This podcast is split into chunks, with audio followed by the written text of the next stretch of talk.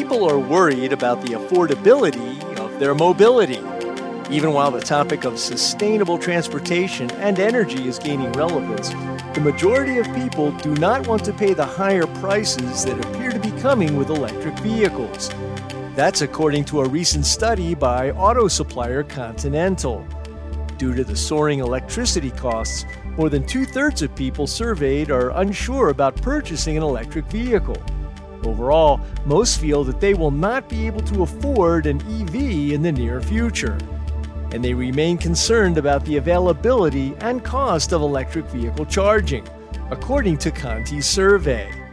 For Automotive Engineering Magazine, I'm Lindsay Brooke, and that's this week's SAE Eye on Engineering.